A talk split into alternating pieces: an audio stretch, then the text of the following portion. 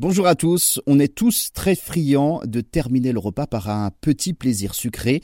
On revient donc aujourd'hui sur le café gourmand. Comment a-t-il été inventé? On voit tout cela ensemble. On trouve donc euh, le café gourmand sur la carte de 7 restaurants sur 10 en France.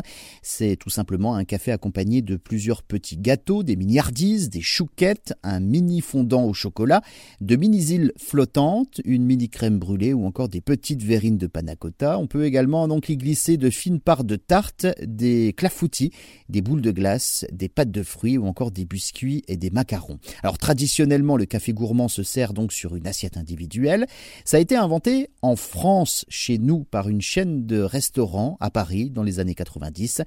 Bernard Boudboul, un spécialiste de la restauration, a eu donc cette idée de café gourmand en 1985 avec euh, Hervé Gourlaouen, le patron d'une chaîne de restaurants de fruits de mer. Et en une dizaine d'années seulement, le café gourmand s'est donc hissé dans le palmarès des desserts préférés des Français, sans toutefois détrôner leurs grands favoris, la crème brûlée, les profiteroles au chocolat et puis les îles flottantes. Le gros avantage donc pour les restaurateurs, c'est d'éviter le gaspillage et la perte d'argent sans passer plus de temps donc en cuisine. Il suffit ici de couper une grosse part de gâteau en petits morceaux, de le servir donc euh, accompagné d'un café, d'un thé ou euh, d'une autre boisson chaude. Et voilà, le tour est joué.